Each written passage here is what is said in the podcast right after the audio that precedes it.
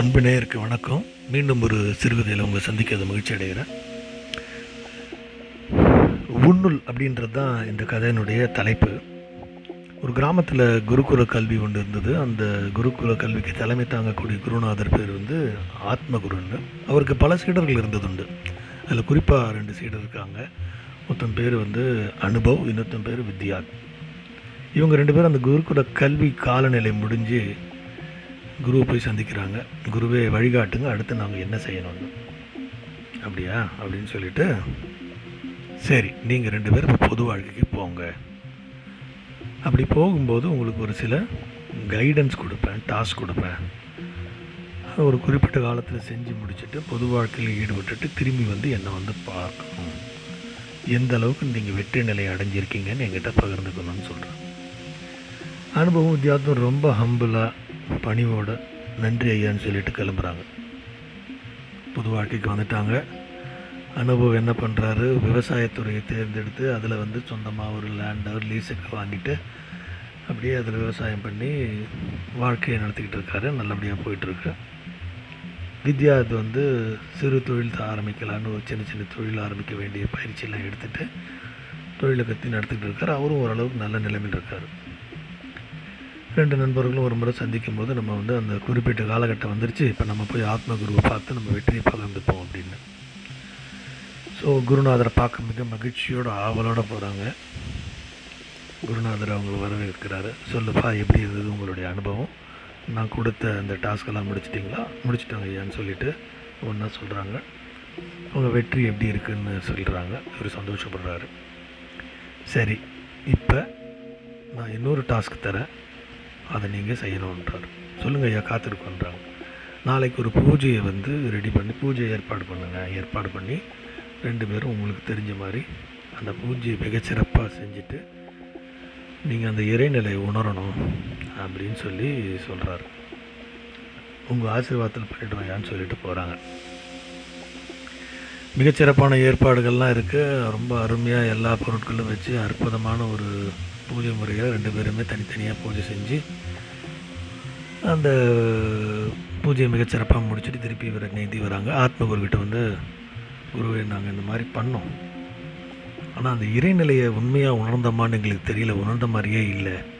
அப்படின்னு சொல்கிறாங்க அப்படியா? அப்படின்னு கேட்டுட்டு நீங்களே சொல்லுங்கள் எதனால் அந்த உணர்வு நிலை வரல? அப்படின்னு ஏன் பொதுவாக ஒரு விஷயத்தை செய்யணும்னா அதுக்கு வந்து யாராவது நம்மளை கைட் பண்ண வழிகாட்டினா குரு நீங்கள் இருக்கீங்க. உங்கள் வழிகாட்டுதல் பேரில் இன்ஸ்ட்ரக்ஷன் கொடுத்தீங்க செஞ்சோம். நடக்கலை. நீங்கள் சொன்னதில் கட்டாயம் தப்பு இருக்காது. நாங்கள் எங்களுடைய வழிமுறையில் தான் ஏதோ தப்பு பண்ணிட்டோம்னு நினைக்கிறோன்னதும் இப்போ குரு சொல்கிறார்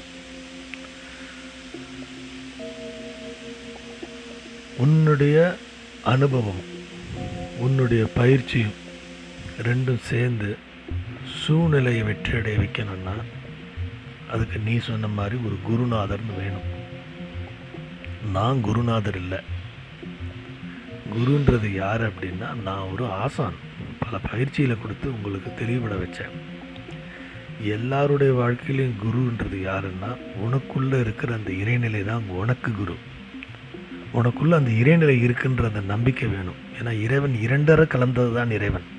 உன்னுள் இருப்பவன் தான் இறைவன். உன்னில் இருக்கிற அந்த இறைவனுக்கு பேர் தான் உனக்கு நீயே குரு.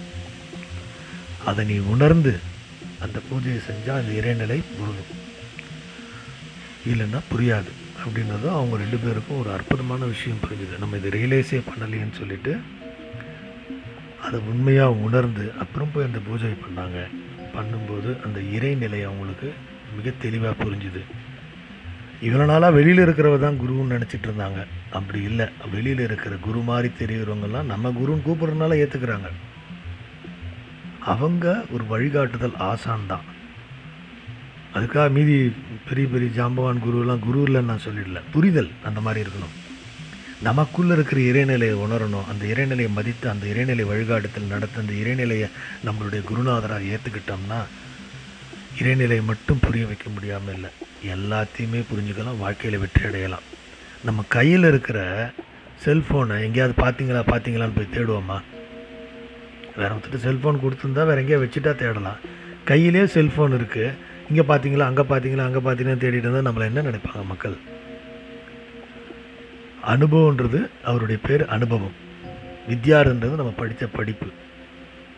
இந்த இறைநிலை அடையக்கூடிய பூஜைன்றது சூழ்நிலை. நம்மளுடைய அனுபவம் படிப்பும் எந்த சூழ்நிலையாக இருந்தாலும் நமக்குள்ளே இருக்கிற இறைநிலை உணர்ந்த அந்த குருநாதரை உணர்ந்த அந்த செயலை செய்யும்போது மிகப்பெரிய வெற்றியும் ஆத்ம திருப்தியும் கிடைக்கிறதோடு இல்லாமல் உன்னுள் இருக்கும் அவனை உணரலாம் அப்படின்றது அந்த கதையினுடைய விளக்க பொருள். கதை கேட்டதுக்கு நன்றி. மீண்டும் முன்னொரு சிறுகதையிடம் சந்திப்போம். நன்றி.